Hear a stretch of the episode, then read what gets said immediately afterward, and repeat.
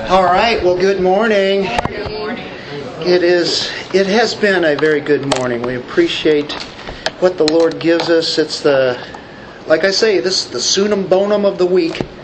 It is a day of rest, and it's a day to worship God, and a day to honor Him and be with God's people. What could be better, right?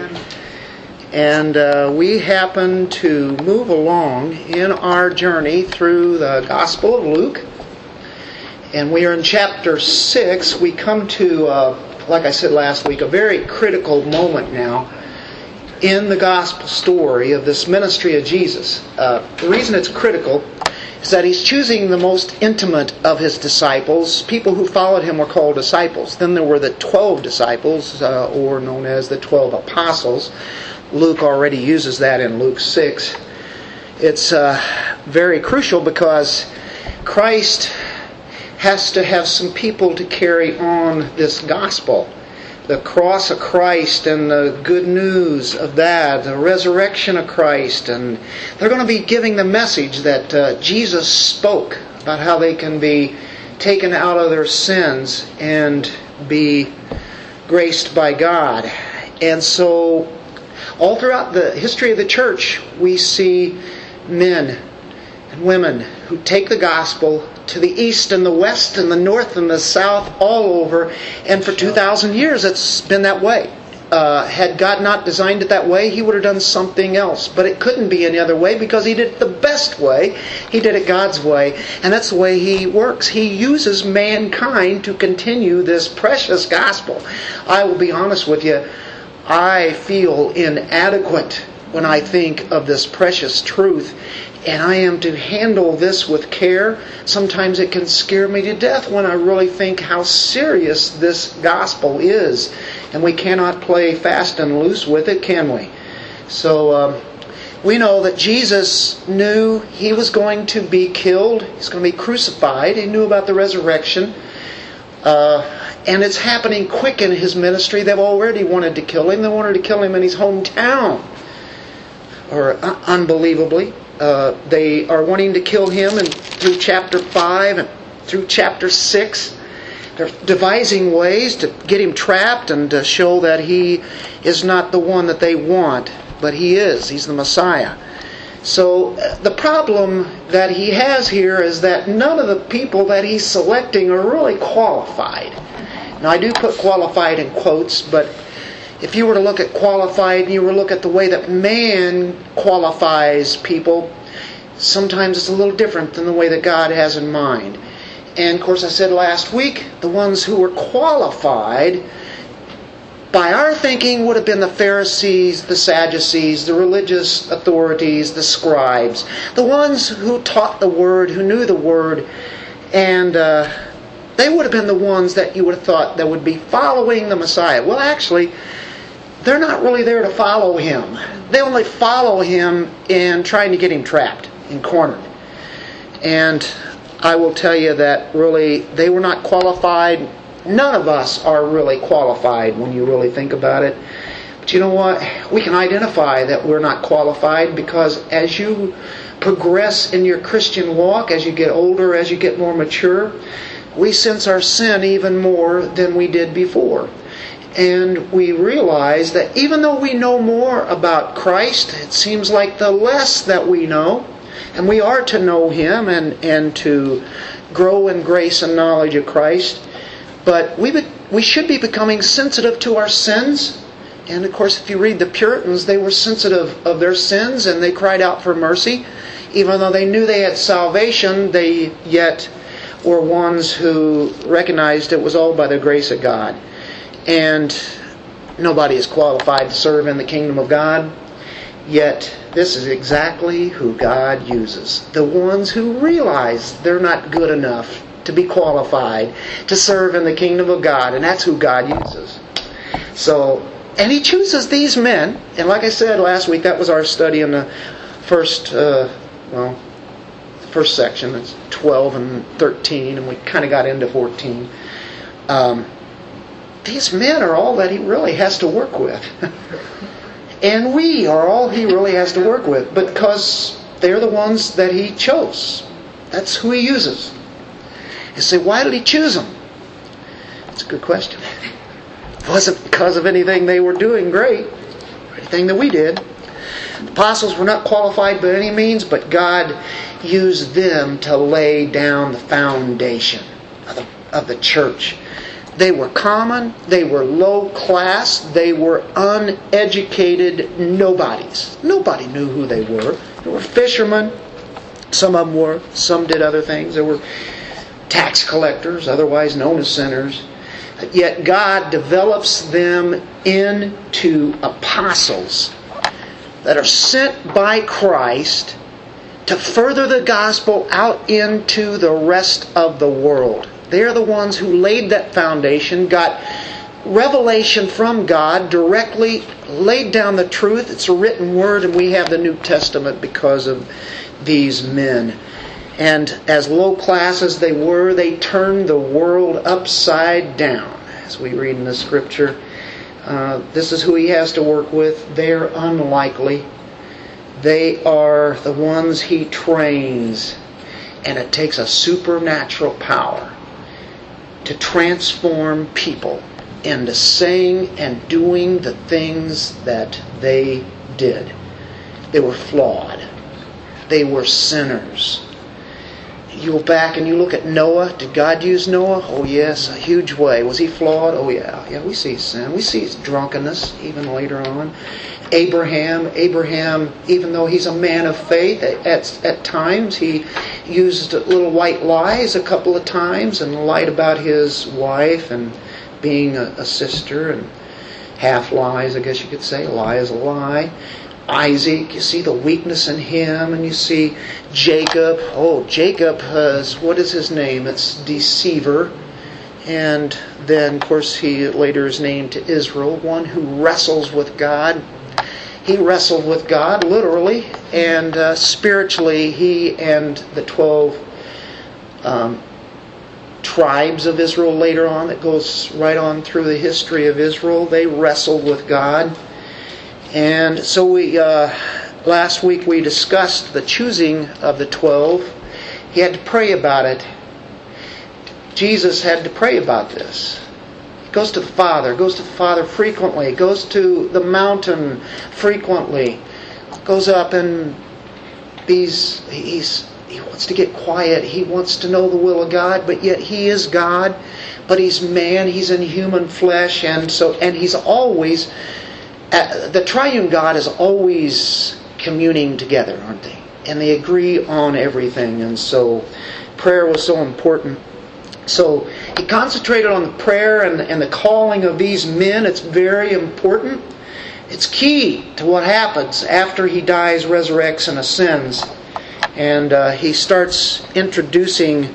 Um, that's what we started to do last week, introducing these men. We had uh, Peter and Andrew, who are brothers. We talked a little bit about them, but I have to back up now and go back to Peter because we can't just cover him lightly in five minutes, which is about what I did last week.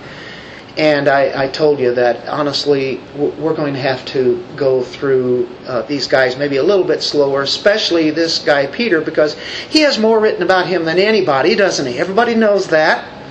And uh, he spoke a lot, and uh, he has quite the prominence in the New Testament.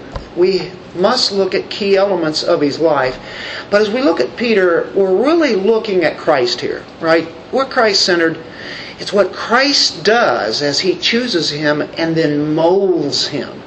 He trains him. So it's really about Christ. It's not about Peter. It's about Christ, but what we do is we see uh, Peter, who is like a, a piece of coal He's a lump of coal, but yet Jesus is going to turn him into a valuable diamond.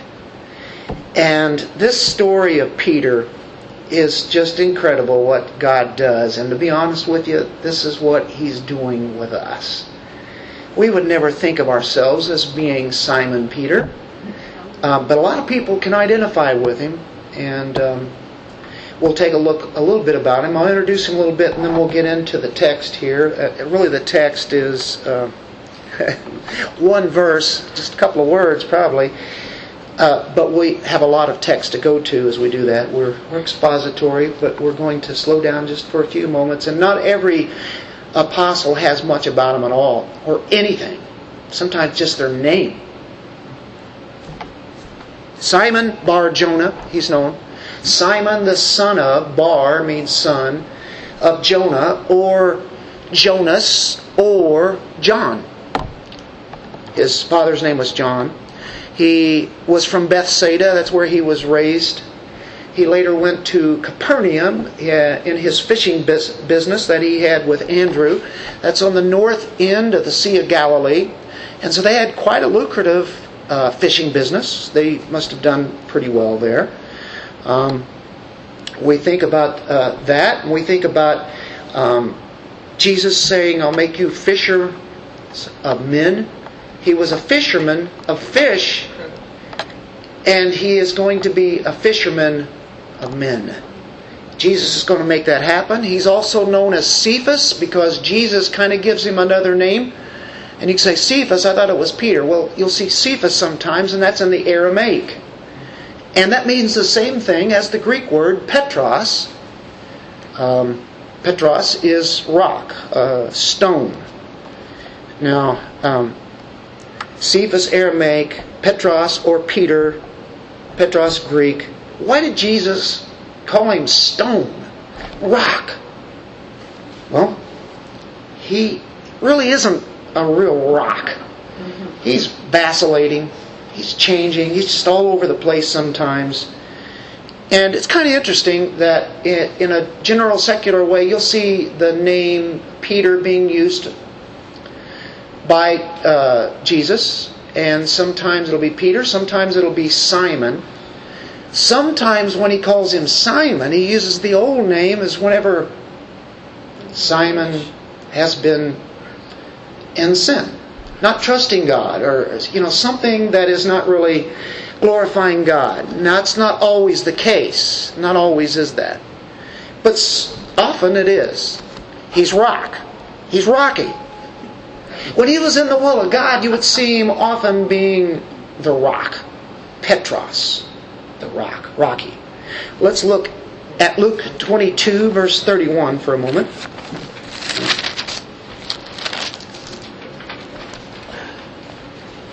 Simon, Simon. Calls him Simon here. Be, uh, behold, Satan has demanded permission to sift you like wheat. But I have prayed for you, that your faith may not fail. You, when once you've returned again, strengthen your brothers. This is Simon here. Why is that? Well, we'll get into that later, why he does that, but that's whenever Simon is thinking earthly. And uh, uh, actually, uh, there's going to be a denial here by Peter. Jesus, knowing beforehand, calls him Simon. Could be the reason. Look in Mark 14 37.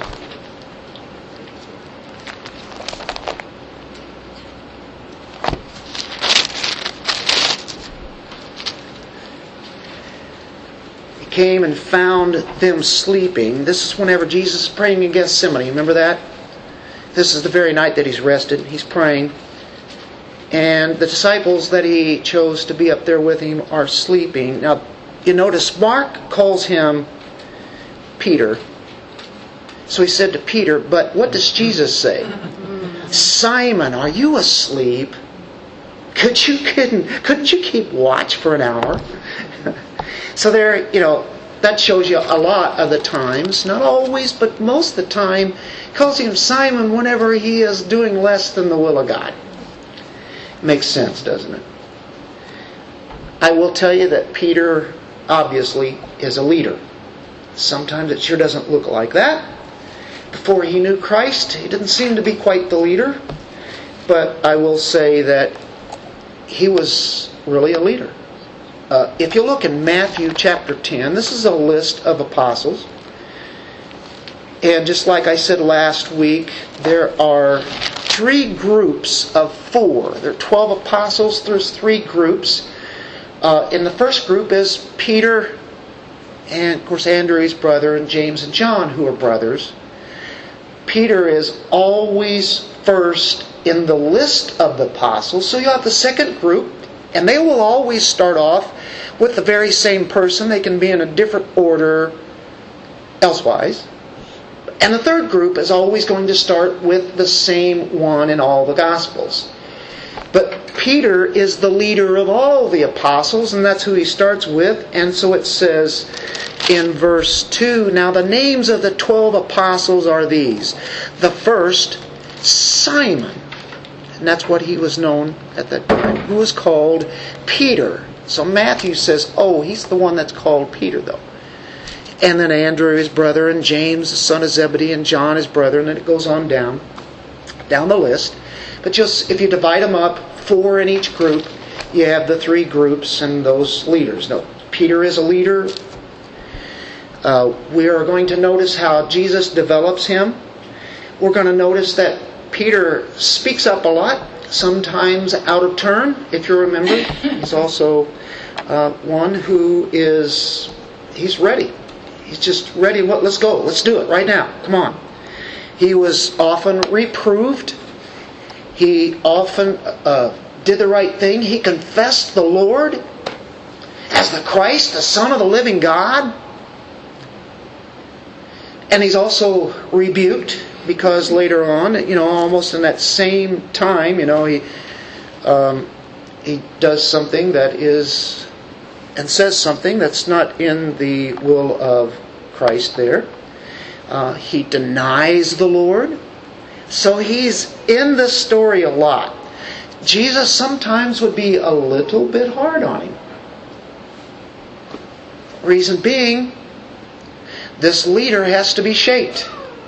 Jesus has to get the attention. And sometimes he's harder on certain people than he is uh, on others. And matter of fact, he even called him not only rock, but he called him Satan. Get behind me, Satan. Jesus shaped him. And that's really what our message is today. This is how Jesus works this. And if he did it to Peter, he did it to all the uh, other apostles. He's done it to every saint down through the church history, and he's doing it to us. He's working in us. So we want to focus on Christ here and focus on this rough piece of coal that he has, and he shapes this coal into the diamond. Okay, I have you uh, usually turn to your passage in Luke 6 and stand. We'll read the Word of God, but like I say, our text is really short today. Let's stand, let's read it. I, I am going to pick it up where we were at last week to get this context. Back up into verse 12 after there are people in a great rage in verse 11 and they're discussing together what they might do to Jesus. And Jesus says, okay, now it's time to get some to ready because they're going to be killing me here shortly.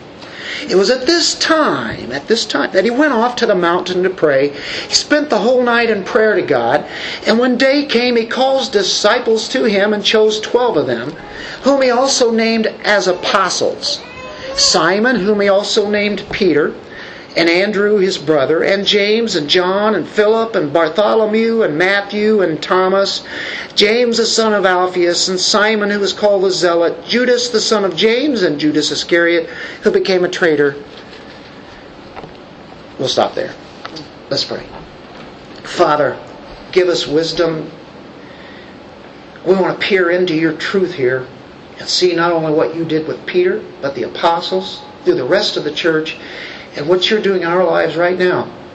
You're shaping us. And Lord, there are times when you shape that it, uh, it can hurt, it can be difficult. There are times when you shape that it's very merciful, very gracious. Sometimes it is something that we just take great comfort in and, are strengthened. Most often that's the case, Lord. We thank you so much. May we understand your character and how you do certain things in your kingdom so that we'll know you. For this is eternal life. In Jesus' name, amen. amen. We go right into, first of all, the substance of a leader. Talking about this leader, what does he do with Peter, this leader? By the way, we're all leaders in the way of leading people to Christ, aren't we not?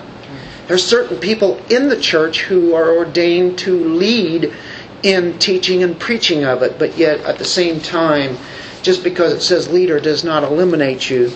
So there's the substance of a leader, there's the uh, sense that there's experiences that leaders go through. You can identify with that, and then what a, the character is of a leader. So Peter had what it took to be a leader. He had what it took. He had the makeup. He had the DNA. God, long before the foundation of the world, put in him this leadership aspect. And God knowingly did that. Put it in him.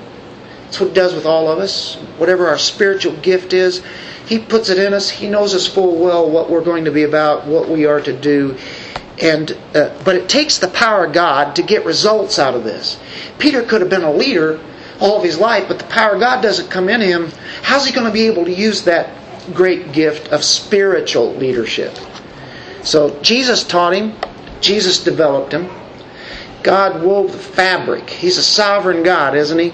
Every little detail that He needed, God used everything. He uses experiences, good and bad, and He uses everything to shape us. God works all things together for good to those who love Him and are called according to His purpose. So that's what He does with Peter, and you'll see some pretty bad things in here He uses. You'll see some good things First of all, a leader has a desire to know. They just can't get enough. They want to know more. I mean, how are you going to be able to take a business and get, go further unless you don't unless you know certain things about what it takes for this to move on. Uh, a leader has a drive for knowledge. He wants to develop his craft. He knows that he can't sit still. He can't stop and be satisfied where he's at. He's got to keep being driven. There was an internal drive in Peter. Would you say that that would be safe to say? He did have that internal drive. He was inquisitive. He asked more questions than all the apostles did together. And so that's the kind of um, guy that Peter was. Another thing is he had quick reactions. There can be a lot of good things that happen with quick reactions, quick decisions. Sometimes you got to make them, you got to do them quick. A leader has to do that. But because of that, a leader can make mistakes because he jumps right into things and uh, without thinking and just does it. Matthew 16 16. Here's a mark of a leader right here. Matthew 16 16. Jesus saying, Hey, asking the disciples, who do they say that I am? You know, a lot of people are saying Elijah, you know, a prophet, and who do they say the Son of Man is? And John the Baptist, Jeremiah. Verse 15, he said to them, But who do you say that I am? Well, disciples are all around. Sometimes people ask questions, and sometimes people, nobody answers. You know, it's real quiet. And maybe it's just one of those kind of things to get people to think, right? Well, who do you say that I am? Here, here's who they're saying. Well, what do you guys say? Well, guess who speaks up? And Matthew reports it Simon Peter answered, You are the Christ, the Son of the living God. Now that is a confession of faith. You're the Christ, the Son of the living God. That's pretty amazing. I mean, he just spoke right up. Of course, Jesus said, Blessed are you, Simon Barjona, son of Jonas, because flesh and blood did not reveal this to you, but my Father who is in heaven. Now, there he calls him Simon. It's a good thing that he said. Jesus said, You're blessed. But there's only one reason why you said that. There's only one reason why you can say that you are Christ. You are the Messiah. You're the Son of the living God. You are God. He didn't come up with that on his own. He wasn't that brilliant. It was because the power of God came in him, driven by the Holy Spirit, really. I mean, this, this is powerful that he's able to say that. He didn't hesitate to answer that at all, did he? I bet he said it right on the heels of Jesus' question. Boom, there it is. And then we get John 18. this is this is Peter the leader. But he's not a leader yet, but he he's being developed. Jesus knows exactly what he's doing. Uh, let's see. John 18, 10 and 11. Okay, you remember Jesus is arrested. You know that story, right? In verse 10, here they come. They're coming to arrest him. Simon Peter, then having a sword, drew it and struck the high priest's slave and cut off his right ear. And the slave's name was Malchus. So Jesus said to Peter, Put the sword into the sheath. The cup which the Father has given me, shall I not drink it? Don't you get it? I have to die. I don't need your protection. We don't need the sword. Put it away. There might be a time when you need a sword, but not now. And Jesus is so merciful and gracious. What does he do? Heals the man's ear. Boom. And right there it is. Peter's not going to get into trouble. Well, he is going to be later, but. but. Yeah, aren't you? Yeah. Oh, my. But just, I mean, he's ready to protect the Lord. He's ready to stand up for the glory of God, right? But he did it with really out of, without a command from Jesus. He just does it. He reacted quickly, didn't he? Very quickly. A leader also is involved in everything. Everywhere you look, Peter's pretty well there, isn't he? If something's going on, he's there. Leaders are known for being in the midst of everything. Whatever's going on, they're there. They're part of it. And of course, uh, you have the disciples. They're out in the boat. The storm has happened. And here comes Jesus walking on the water. Jesus walking on the water. What do you do? Well, Peter's thinking, he's walking on the water. I believe in him. I can walk on the water. Did he walk on the water? He did. He walked on the water. Matthew 14, 29.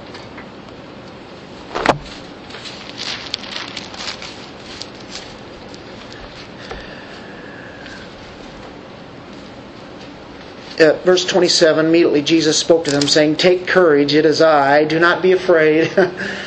they don't know what they're seeing. What's going on here? You've got a man walking on the water. It's not close to the shore. The liberals like to say, well, it was because he was walking on the water because it was right at the edge of the beach, you know, walking in the water. Peter said to him, Lord, if it is you, command me to come you to come to you on the water. And he said, Come. Peter got out of the boat, walked on the water, and came toward Jesus. Well, we know the rest of the story, don't we? Mm-hmm. But seeing the wind, he became frightened and beginning to sink, he cried out, Lord, save me. Of course, that's the way it is in our, as far as our uh, salvation is concerned. Lord, me, we see our condition. I mean, it's a good picture there, but you know, Peter's already following him and such. The thing is, he became frightened. What did he do? He, you know, it's like he looks down, he sees the wind, sees what's happening, and he's frightened. And Jesus can take care of this, and he does. Immediately stretched out his hand, took hold of him, and said to him, "You of little faith, why did you doubt?" You know, easy to cut down Peter here, but who else went into the water? He was it. None of the other disciples. Jesus said, "Come on out. It's okay." You can do this too. But it also shows us that this is real. This is deep water here. You don't sink in water that you're walking on the beach, right? A foot out. Anyway, my little knock on the liberals for the moment. Got to get one of those punches in, don't we? So he's involved in a lot of things. Um, Peter would do things, he would say things that sometimes were pretty amazing. And other times it made him look like a real idiot. a leader is a pioneer. They do things and they get out in front and and a lot of times they have success. But there are other times because they're out there, they are targets And because they do things that sometimes people wouldn't imagine doing, a mistake happens or they just come short of what uh, they were expecting. And of course, they get pot shots at them because they took that. Well, because of who Peter is and what he did, we know that uh, he denied the Lord three times. We know that, right? And uh, of course, where were the other disciples? Well, they fled. They ran. They weren't even around. Well, Peter got into trouble basically because he was trying to hang around Jesus. He was wanting to see what happened. But of course, he had to say, you know, start saying, and we'll get into the scripture a little bit, that uh, he really didn't even know the man. you know, when it came time to stand up for him, but uh, he, he was trying to stay close to Jesus. You have to commend him there. So, would you say that Peter had the substance, some kind of raw substance there, some kind of raw material that it takes to be a leader? We see him in the Gospels, and we see some stumbling and some bumbling, and we see some high points, but he has what it takes. Jesus can do some amazing things with that raw material. So the next thing it takes not only is the substance that God puts in us, but this is one of the reasons why we're here on earth. He's going to give us experiences. Now, He could have just said, okay, I'm going to save them and I'm going to zap them right on into the presence of God from here on. Could have done that. But no, He couldn't have because He had a better plan. He had a design that we would go through this world we would go through some suffering and trials and tribulations, all the same time rejoicing in it. And we're also witnessing and we're taking the gospel. He uses mankind to do that, so that's, a, that's another reason there. All at the same time, the most important thing while we're here is to worship God, to glorify Him and enjoy Him forever, right? That's what we're about here on this earth. And to bring the gospel to people. It always starts with worship of God. That's the most ultimate. And there are experiences also along the lines while we live uh, this short time that we're here on earth. And the older you get, the shorter the time really seems. And you know what? That's okay. I look forward to that day when he comes back or he says, it's time. There were experiences that Peter needed to be shaped. To take this substance that we looked at, this raw material, and turn him into the kind of leader. So he's going to be experiences now. How's he going to react to these different things? Well, in John 6, I take it as another high moment. John 6, Jesus says he's the bread of life after he just did an amazing miracle of feeding thousands. Next day, people are all after him and they want to be fed. They want to be fed every day. This guy could take care of us. We, you know, we saw him multiply food. They're out looking for him, and he's trying to stay back and get away because he knows why they're coming. They're not coming there for the truth, they're coming there for what they can get out of him. God takes that seriously. It's what we believe about him that is so key. Well, Jesus said some things. He says, You must partake of me. You must eat of my flesh. Drink of my blood. Now, that sounds like cannibalism. And that's why the church in the early church days, in the history of the church, was made fun of and ostracized, persecuted, because they were believed to be cannibals who ate flesh and drank the blood. That is not true whatsoever. That's not part. Jesus said, "You have to partake of me, all of me." So he rep- his blood, his flesh represents who he is, not physical. And so when he said that, and they're wanting the bread physically, they're wanting the food, they want to have a great picnic here, a festival. My, it was a great festival they had yesterday. And we Pick it up in verse 64. But there are some of you who do not believe, was what Jesus says. For Jesus knew from the beginning who they were and who did not believe. All these people would say, We believe, we believe in you. And who it was that would betray him? He even knew Judas. Well, he had, these are disciples, and these are much more than the twelve. It's a huge crowd of disciples. He was saying, For this reason, look at this, folks. I have said to you that no one can come to me unless it has been granted him from the Father. Did you catch what he just said? Nobody's going to come to Christ unless the Father gives those ones that he elects to Jesus. This made people very angry and very, very mad.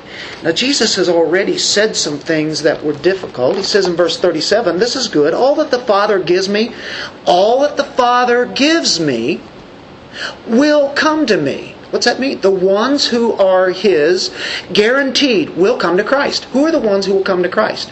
They're the ones that the Father gives to the Son. And the one who comes to me, I will certainly not cast out. He will not reject them. He will not reject their confession of Him. All the ones who come to Christ are the ones who are drawn. If you look down at verse 40, uh, 44, no one can come to me unless the Father who sent me draws him, and I'll raise him up on the last day. He has said these statements in John 6, folks. One of the greatest chapters on dealing with election. The only ones that come are the ones that Father gives the Son. The Son will keep them for the Father. You come because the Father draws you. And he comes back and repeats this in verse 65. For this reason I have said to you that no one can come to me unless it has been granted him from the Father. There were a lot of people confessing Jesus with their mouths, but there was nothing here, and he knew it. He knew what was in their hearts. I think that's going to cause problems. Jesus, if you say that, you're going to lose your crowd. Yeah, usually do. Verse 66 As a result of this, many of his disciples, not the twelve, withdrew and were not walking with him anymore. They showed who they were. They weren't the elect. They were not the ones that the Father gave the Son and that the Son would protect and lead and guide them. So Jesus said to the twelve, You do not want to go away also, do you? Simon Peter answered him. It's Simon Peter answering, Lord, to whom shall we go? You have words of eternal life. Where else would we go? You have the Word. You are the Word. You are eternal life. Anything else is nothing. That's Peter. I say, this is amazing what he just stated. They're all leaving. They're going down the hill or up the hills, just departing, and they're, they're really angry, shaking their heads, and Peter saying, You are Lord. There's no other place to go. You have a, words of eternal life. We have believed and come to know that you are the Holy One of God. Is that a great confession? That's a leader who spoke right up. Jesus answered them, Did I myself not choose you, the twelve? And yet one of you is a devil. Now he meant Judas, the son of Simon Iscariot. For he, one of the twelve, was going to betray him. Jesus, knowing full well that Judas was going to betray him, put him into the crowd of the twelve apostles? Yes, he did. This guy was a fake. He was good at it too. But he never faked Jesus out. Jesus knew all along. There are people who are fakes that appear to be in the body of Christ. They say right things, they do right things, but there's nothing here. But what did Peter do? He took on like being a spiritual leader here. I say, Peter is showing some things. He's learning some things, isn't he? How was he able to say that? The same way he was able to say, Thou art the Christ, the Son of the living God. It was God that gave him the words to say that. And the feeling, the emotion, the anointing. Turn back to Matthew 16, 16 and 17.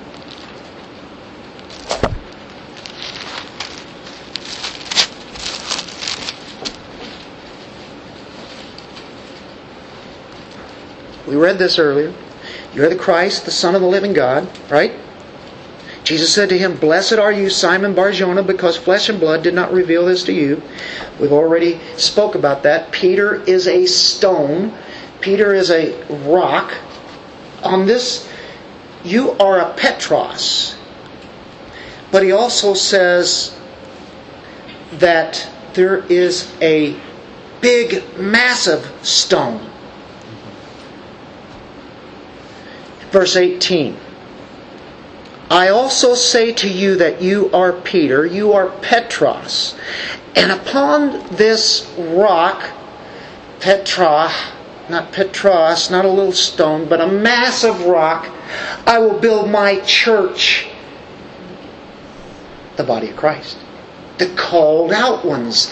Ek, out, klesia, to call, clay, call. Ecclesia, called out ones the church. We're the church. We're the called out ones. I will build my church. Is it on Peter? The Apostle Peter who becomes a pope? no. And that's what the Catholic Church would lead for you to believe. That's a, a, key ingredient. Peter is the first pope, and it's all built upon him. That is a lie, and it is not what Jesus is saying here. He says, On what you have just stated, this is it. It's Christ. He confessed Christ, didn't he? Thou art the Christ, the Son of the living God. Upon this confession of faith, upon this person, Christ, I will build my church. People become believers. They say it. If you believe in your heart and you confess with your mouth, you'll be saved. That's a great confession. Christ is the very rock here, right? We stand upon that. And so um, it was God who revealed that to him. Another great confession. Peter just brought it out in Acts 2. We're not going to turn there, but he gave a magnificent sermon.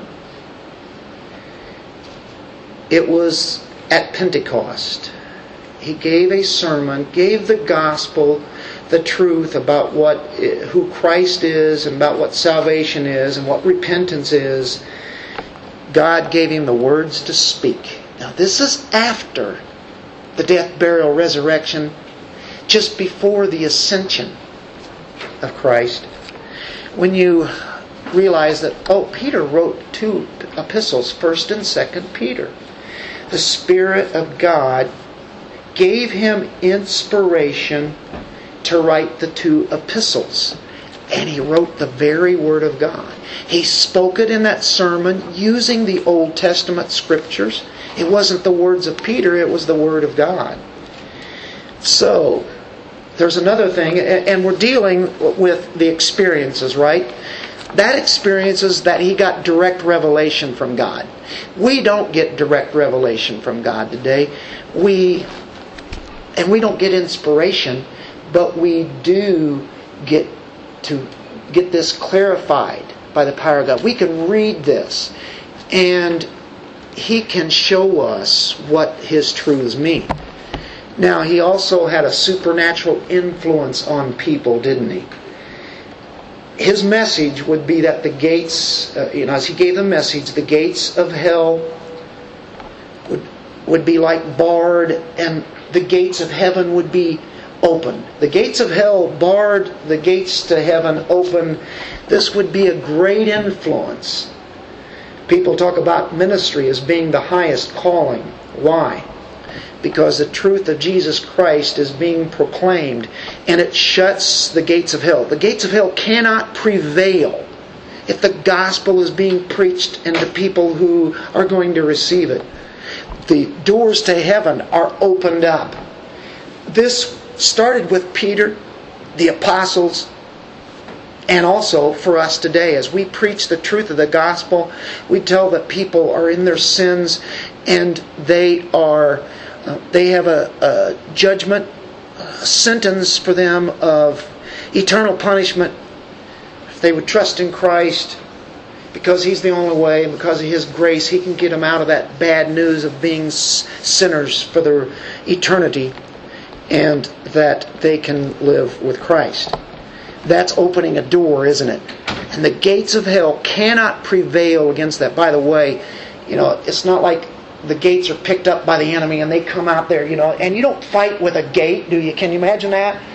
It means when we go into the world out there, those gates aren't going to make any difference because we have the power of God to us. The gates are, we can go right on in and preach the gospel. And those gates are not shut to us. We go on in and we, we preach it, right, in that sense. It's not going to prevail. The doors of heaven are going to be flung wide open for people who will respond to that. So Peter did unlock the doors. First of all, he preached to the Jews on that uh, Pentecost Sunday and how many were saved? 3,000. And then other thousands and thousands and thousands kept coming to Christ. They were drawn to Christ by His Word and the Spirit.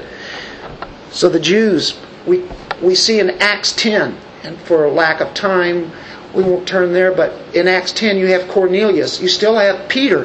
The first 12 chapters is really focusing on the ministry of Peter as he delivered the gospel to the Jews and to the Gentiles. He not only opened the door to the Jews, but he went to Cornelius, a Gentile, and his family and some other friends and relatives that were in that area who were Gentiles, and he opened up the gospel to them. And that's showing you what Jesus has said to the Jew and to the Gentile. To the Jew first, to the Gentiles. Old Testament says the same thing.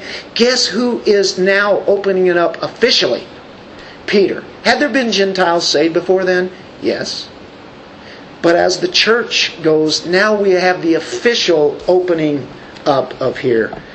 And so he opened the kingdom to them.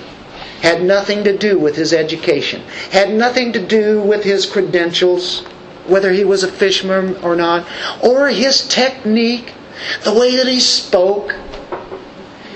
He was just an average fisherman probably a little bit rough in his speaking.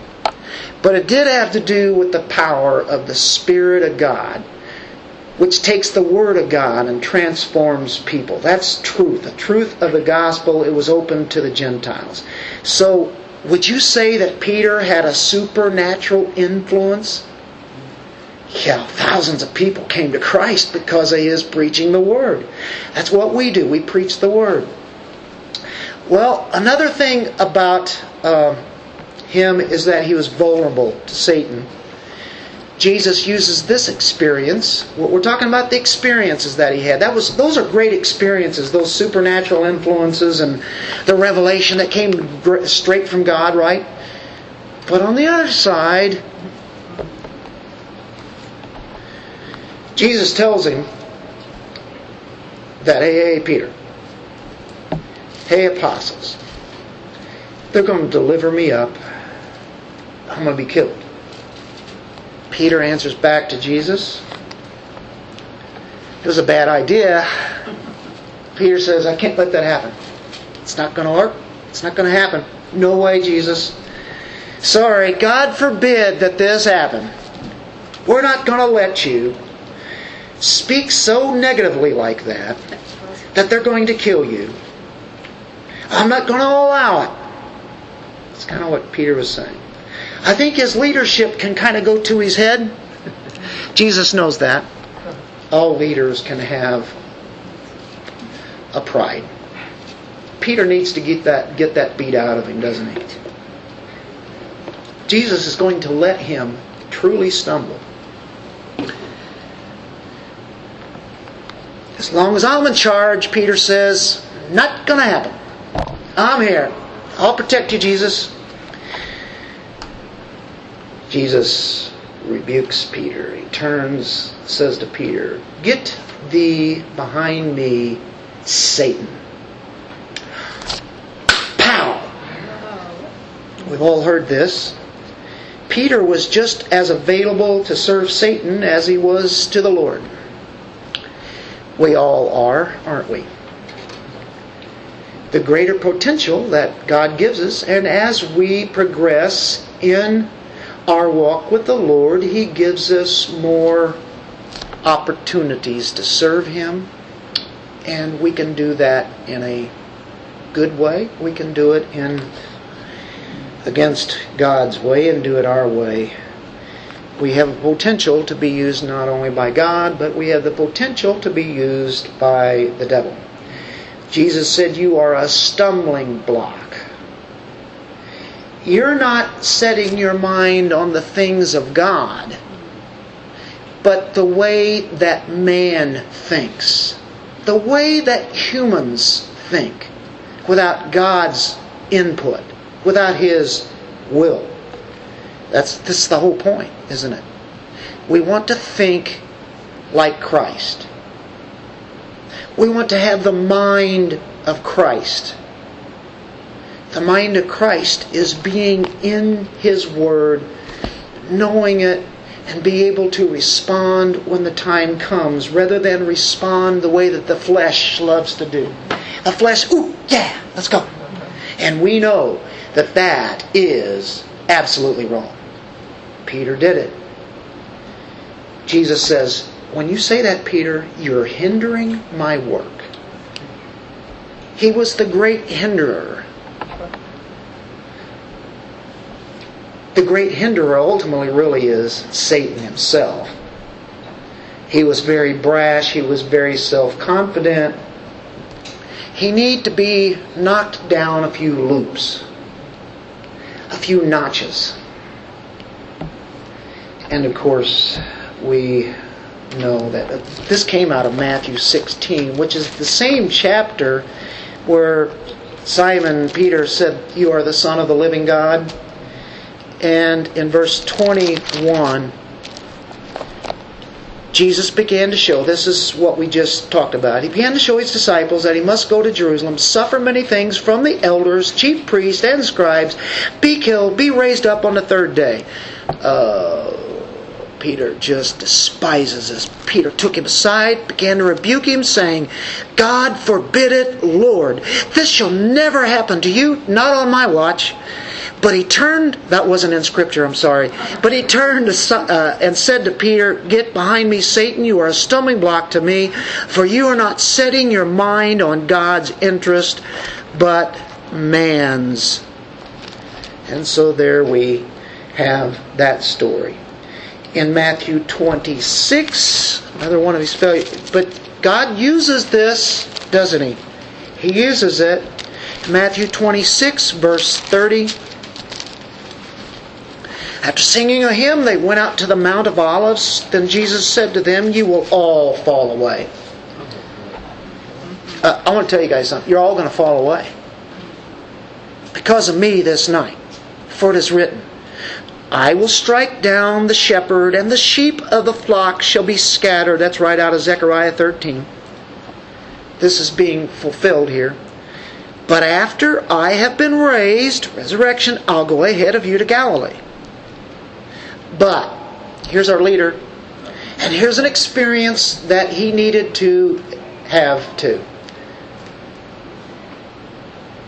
But Peter said to him, This is the rock here.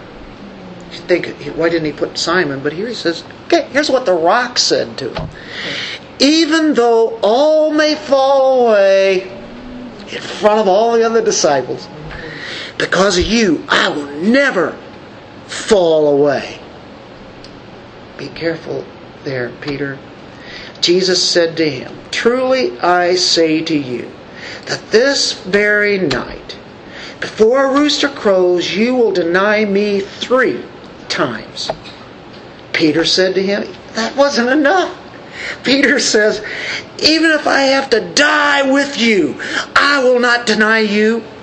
Well, all the other disciples said the same thing too. Because Peter said it, same way with us. There's no way we're going to mess up on this one. Well, they have to. It's part of the plan. You're all going to fall away. All of them would flee. It's already in Scripture. It's already been said. I'll strike down the shepherd, and the sheep of the flock will be scattered. Accurate prophecy. The Word of God does come true. We know that happens, and without going to the passage, we can all read that, but because of various scriptures that we use, um, take my word for it. You've read it, haven't you? you know what happens. Peter saying, Hey, I'm not like all men. I'm telling you right now.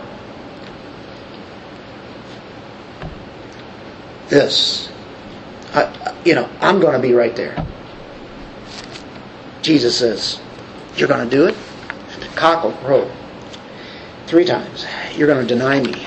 You're going to deny me three times. Yeah, it's kind of interesting that Peter's saying, You're wrong, Lord. Even if I had to die with you. He overestimated his spiritual strength. Have any of us ever overestimated how good we are? Happens all the time. It can happen real early in our Christian walk, almost immediately. All the way through our Christian lives, we can overestimate that. We need to be humble. We need never to trust in ourselves. That's exactly what Peter was doing. Here was the Word of God coming straight from Jesus Christ. Right there on the spot, the Word of God was spoken to him, and he trusted himself rather than what Jesus just told him. You're going to deny me. And we know the story of it. Course, by verse 74, it's really sad. And he began to curse and swear. And he's like he's saying, "Oh, come on! You know, I don't even know the man." Well, the, the Galilean, who, who are you talking about? I don't even, I don't know him. Three times. Jesus had said, "Hey, after this, you know, of course, you go up to Galilee. Wait, means later on they're going to, he, he's saying that i'm going to resurrect is really what his point is but um, jesus doesn't leave him there. That was a bad experience for peter wasn't it? He didn't forget that. But the mercy and grace and love of christ is just overwhelming. He gets recommissioned after such a failure. Now i could understand Jesus saying, You know, I've just, I've had enough of this, Peter. This, I can't, I can't believe it. I can't believe he won't, he won't listen to me. This is really getting old, Peter, and I'm going to use somebody else. No, no, he's already been chosen to do this, and it's going to happen. So this is how he's shaping him. He uses big statements that Peter makes that's right, and then he uses statements that are absolutely wrong. So we turn to John 21. The Lord is alive now from the grave, uh, 40 days, and he's on the last leg here before he sends. He sends him to Galilee. He says, uh, Go up there and wait for me. They're just hanging around waiting. Everybody knows this. It's a beautiful story, and I don't have time to do a verse by verse sketch on it, which I wished I could. It's a great place.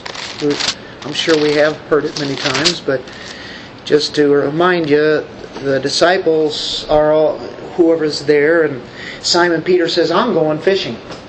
He knew he blew it. Now he's seen the risen Lord, but at the same time, this has really got him because he denied the Lord. It's still with him. And then they said to him, Hey, we'll go with you too. Well, what did Peter do before he, they fished? Anyway, it, you know, he's doing something that he always did, but I don't think it's just recreational here. And yes, maybe they're hungry. Uh, and in the Greek tense, and the way it's the intent of it here is, I'm going back to my fishing. What does that tell you? This is what I did. I blew it. I'm just going to go back and do what I did. He's a broken man. He is a broken man with a contrite heart.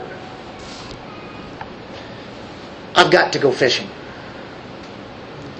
They follow. We'll come with you. They don't catch anything.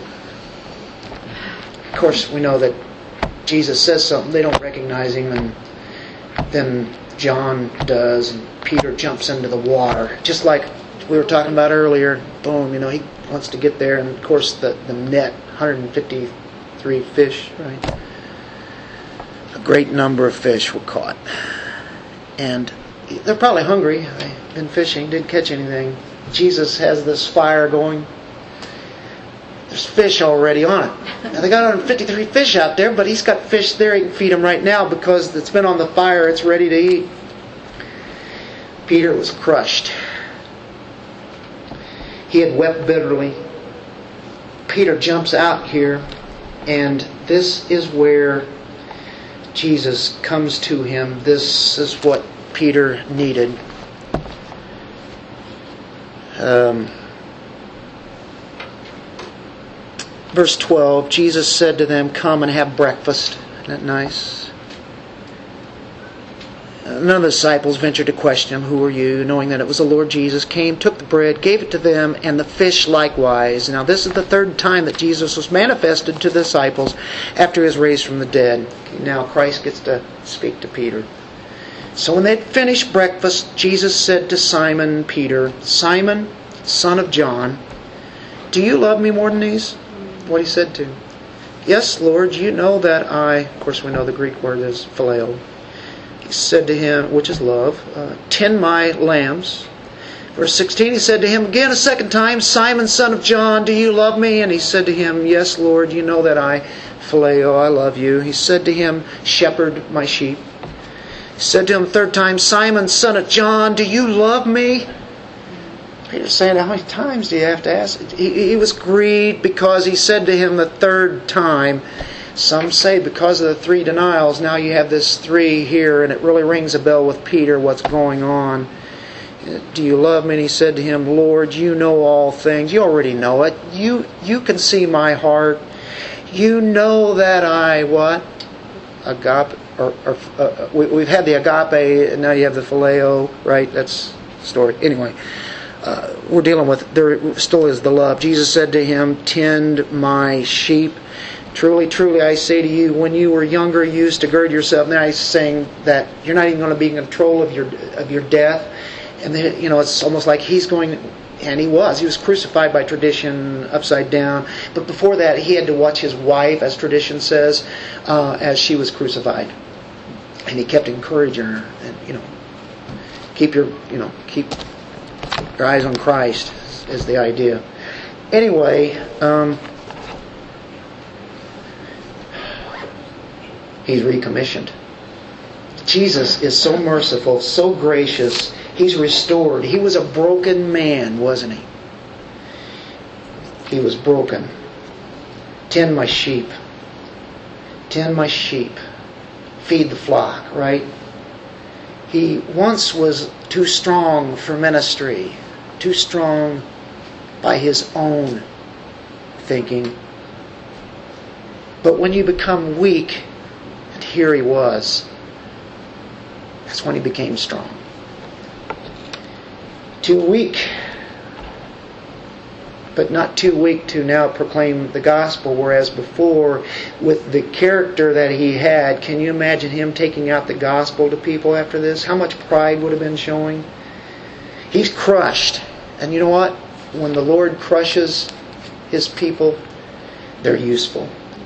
The Lord picks him to use him in such a way. And I'm going to close this out on point three, and we've kind of been working through this, a lot of these passages. The standards are high for leaders, the standards are high for Christians. Number one, we could use so many different characteristics, but we're using humility here. A good leader is one who is not prideful, not boastful, but one who is humbled. He has a characteristic of humility. And if you look in John 13, you see the great example, the epitome of Jesus washing the feet of the disciples as he gets down on his hands and knees and he washes their feet. Nobody does that. 1 Peter 5 1 through 5, we see a shepherd. Peter was to shepherd the people, to feed the flock, and to be doing it with humility. He wrote his epistle dealing with humility. Secondly, love. What kind of love did Peter have beforehand? Well, it was a lot of self love. He was always first, it was always about him. Who's the greatest in the kingdom? And of course, all of them were saying, I'm the greatest, you know, we're the greatest. We want to sit at the right hand of the Son of God. And John 13, 34, 35 same chapter where you have the washing of the feet, you have this. A new commandment I give to you that you love one another. Not just me, Here's how you show you love me. You don't love just me, you love one another. Even as I have loved you, that you also love one another. By this, all men will know that you are my disciples if you have love for one another. Boy, was that key. This is the night before his death, and he's telling them this. They had just been arguing on who was the greatest in the kingdom. And then you have compassion. Jesus, you remember, and, and we left you this whenever uh, there was uh, Peter saying, No, no, no, no. Hey, this shouldn't happen to you. And I will always keep following you and I'll I'll do it all the way to the point of my death. And then in Luke 22 verse 31 he says Simon Simon behold right Satan has demanded permission to sift you like wheat but I have prayed for you that your faith may not fail. And you when you once you have turned again strengthen your brothers. Be the leader that I chose you for. Be a shepherd, right? He returned him to ministry. He could have said, out of here. Punted him right off the field. And yet he returns him to he restores him. Isn't it great? God gives us second chances, third chances, fourth, fifth, sixth, hundred thousand. I mean, thank you, Lord. And then there's courage. And we finish up with this. This is a characteristic. This is a nature of a leader. This is a character of really of a Christian. Peter was ready to go to martyrdom for standing for truth in Christ. When you see Peter in the book of Acts, from chapter 2 or chapter 1 all the way through chapter 12, we know we see him in one passage where he says, As for me, will obey God rather than men. He was filled with courage. He was filled with God's Spirit. He was filled with God's Word. He said things that he didn't say before. He did things that he had never done before. Because when the, when the Holy Spirit came in Acts chapter 2, he had the fulfillment of Christ living in him, the Spirit of God. Turn to Acts 4:18. And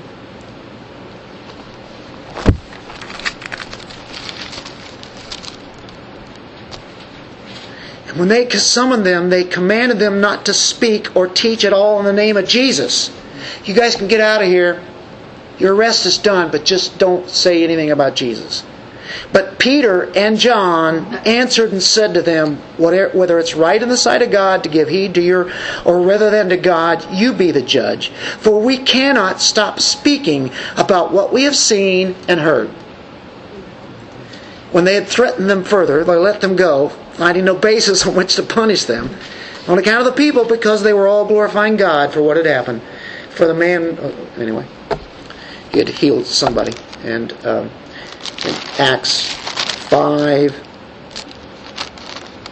there again, it's the, the council there of the high priest questioned him, verse 28, saying, We gave you strict orders and not to continue teaching in the name. And yet you have filled Jerusalem with your teaching and intend to bring this man's blood upon us. Jesus' blood, really. But Peter and the apostles answered, We must obey God rather than men. The God of our fathers raised up Jesus, whom you had put to death by hanging him on a cross. Whoa! He is the one whom God exalted to his right hand as a prince and a savior to grant repentance to Israel and forgiveness. You notice? Repentance is granted to us. Forgiveness is granted, given to us. And we are witnesses of these things, so is the Holy Spirit, whom God has given to those who obey Him. We obey God with Him. I think He was very courageous. As Christians, we have the Word of God. Peter was a completely changed man. Wasn't he different than what you saw in the Gospels, in the book of Acts, and his epistles? What a change.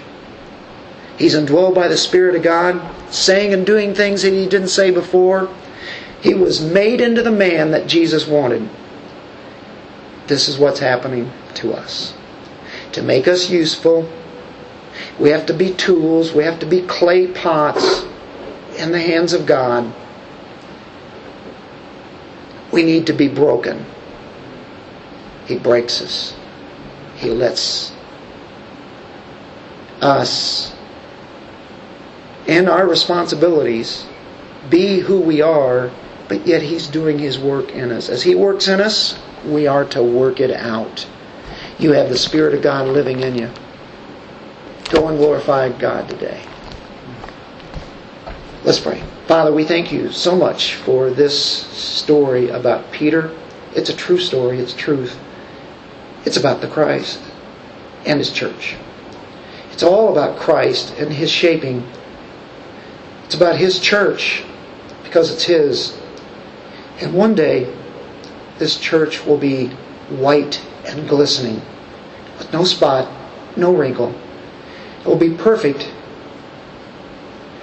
and will be in the very presence of God, seeing Jesus Christ as He is and being like Him.